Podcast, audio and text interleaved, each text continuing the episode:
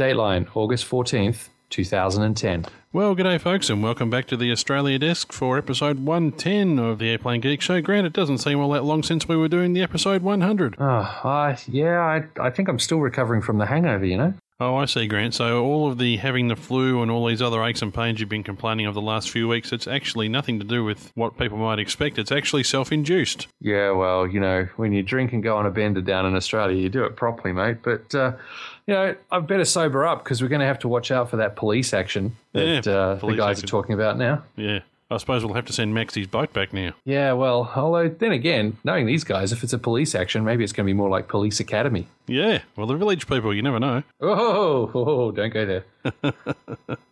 Anyway, whilst I'm not contemplating that, Grant, let's contemplate this. Our good friends at Qantas, well, they've been making some money. Yeah, just a tad. They did actually manage to make a profit in the last financial year. Here in Australia, our financial years run from July 1st to June 30th, and Qantas have just released their results for the previous financial year, and they are showing that they have made a profit. It's not as big as the year before, and they're making a lot of big noise about how cool it is, and this is great, we're doing really well, and Unfortunately, once you peel back the wrappers, you discover that uh, the reason they're doing quite well is that approximately 70% of their profit was due to their frequent flyer program. Basically, by selling out access to frequent flyers, they've made about 70% of their profit. The remaining profit that came from their um, flying, such as freight and Jetstar and Qantas Mainline, international, domestic, etc., of that, the bulk of the profit on all their flying was uh, mostly in the first half of the year the last half of the year plummeted. Profit was quite drastically low. So when Virgin Blue turned around a month or two ago and said, hey, we're dropping our uh, profit forecast because of a softening in the market, and Qantas was running around going, no, no, it's all fine, not a problem here. Quite clearly, they too have been impacted by the softening in the market and Tiger prowling down around the bottom end of the market as well. Yeah, on a positive side, though, Grant, just looking at this, it's interesting to see how they've um, really had to diversify to broaden their revenue base. Listeners would, you know, be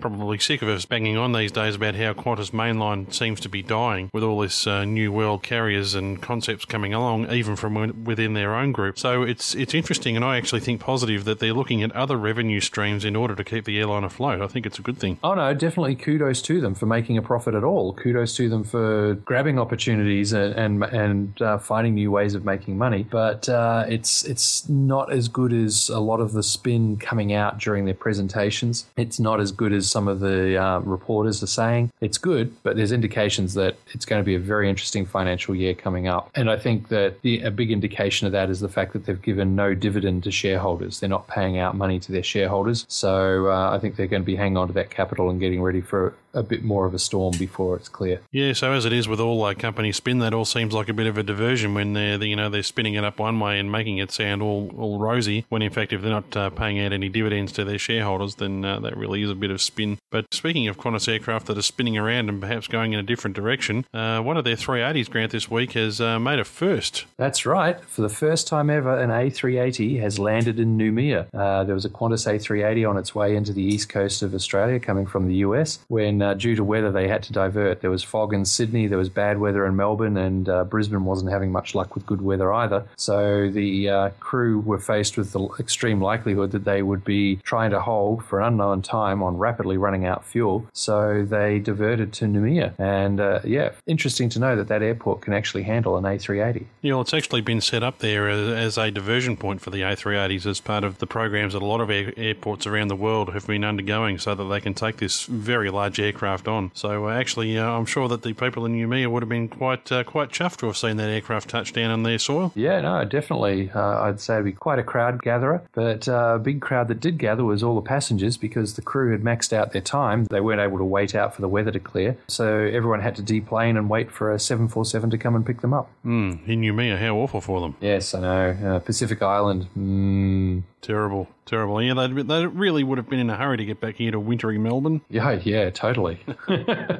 Well, Grant, let's stick on the uh, subject of Qantas. Now, uh, Gavin uh, Webeloff in the last episode of the Airplane Geeks was uh, asking us, or actually gave us a bit of homework, Grant, and he wanted us to uh, check out the uh, situation with Qantas flight attendants and uh, how they go about crewing their aircraft. So we've done a bit of research. The results are in, Grant. What did we find out? Oh, yes, we found out a doozy. And uh, this was done back in 2007 or so. Basically Qantas had not been recruiting any long haul cabin crew for a while. They'd actually laid off 1,500. They had about 3,000 cabin crew left, and they'd seen the success of Jetstar and their ability to cut costs by having crew on quite reduced rates and benefits and so on. And they wanted to do the same with Qantas Mainline. Naturally, the union said, no, this is not on. So Qantas turned around and said, well, we'll get rid of a lot of you. And it was quite clear that uh, Qantas were working to set up bases in the UK and Singapore and other places. The writing was on the wall. So the union took the step of sacrificing benefits for their future members to ensure that their current members had a good deal. So the union negotiated with Qantas and organised pay rises, better uh, conditions, and better benefits for existing cabin crew, while saying that for any new cabin crew that would be hired by Qantas Cabin Crew Australia, they would be on reduced rates and have fewer benefits. So where a uh,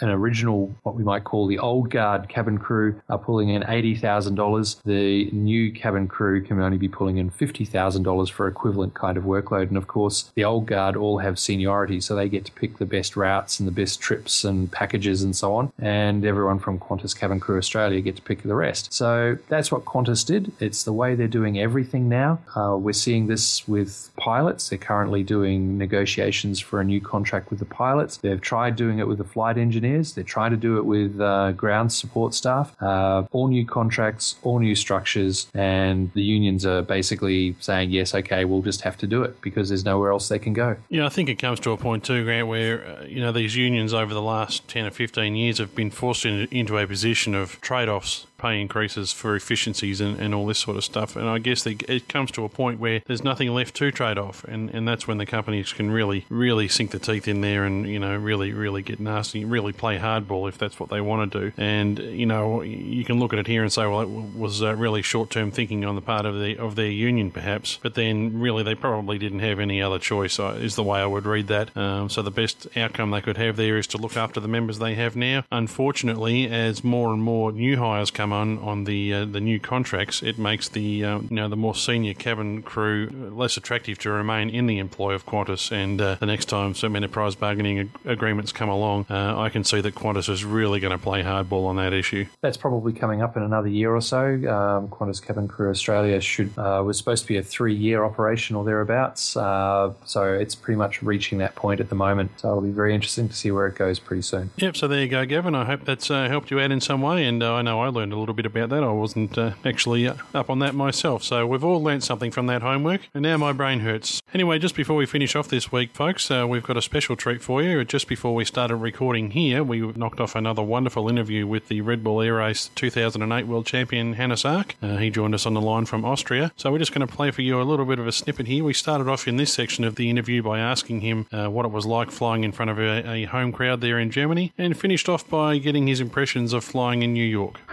And how was it uh, virtually in front of a home crowd, I guess, being there uh, in that part of the world, Hannes? Did that help to uh, focus your mind a bit?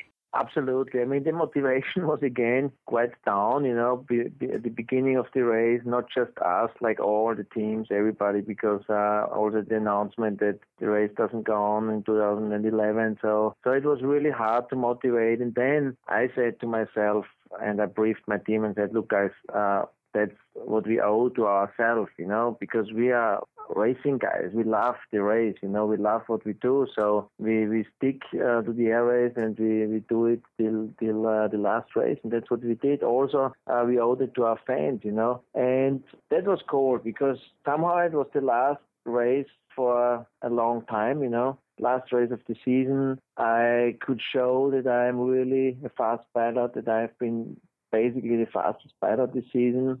It was at home. Uh, lots of fans have been there, so it was a very, very emotional race. And for me personally, very, very motivating to take that motivation with me uh, to keep on uh, uh, fighting for the air race, and hopefully it comes back. Well, with the season that's just been, which uh, which track was your favourite this year? That's a good question. I think Perth was a very difficult one from uh, from from the tactics point of view, a combination of tactics and uh, trying to find the right line. Rio de Janeiro, I liked Rio very much. It was a very smooth track. It was not like an action-packed track. Uh, it was you had to fly very fine, very much to fly in detail to take on all the energy. But most, I think, I loved uh, Windsor. Also, I nearly crashed, but Windsor was was was a cool track. You know, I knew it from the from the year before, and yeah, I just, I just loved Windsor. I mean, it, that was action, you know, but I love it. Yeah, yeah. I think Windsor was my my most favorite track. How did you find New York as a first time to go there? yeah, New York was interesting. New York for me, especially for me as an Austrian, you know, because I never have been in New York, and then as an Austrian growing up in a small place, mountains, landscape, nature around, and then you you're down there, and the first time you approach the track, you face the skyline of Manhattan and this this uh, big big uh, town just in front of you, you know, with all the history and all that, that emotions involved there, you know. So that was quite cool to approach. And I had the problems to focus when I approached the first training. But I mean, once in the track, the track is the same than any other track. And New York, we all have been afraid that the track is too tight, but it was not. It was it was also a nice track to fly, except that I clipped the pylon. that one little detail. Yeah, exactly.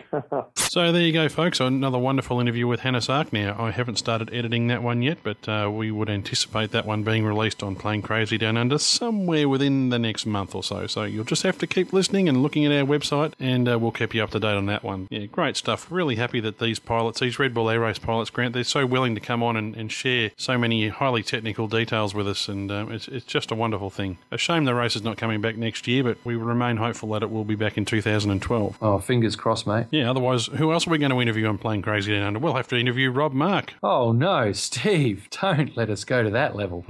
yes, we've had him on the show once before. That, that, that's enough. He, he, we'll, we'll let him on once a year. Careful, that means it's coming up for his next repeat appearance. Yeah, well, we better go before he kicks us off, folks. Until next week, I'm Steve Visscher. And I'm Grant McHerron. Cheers, folks.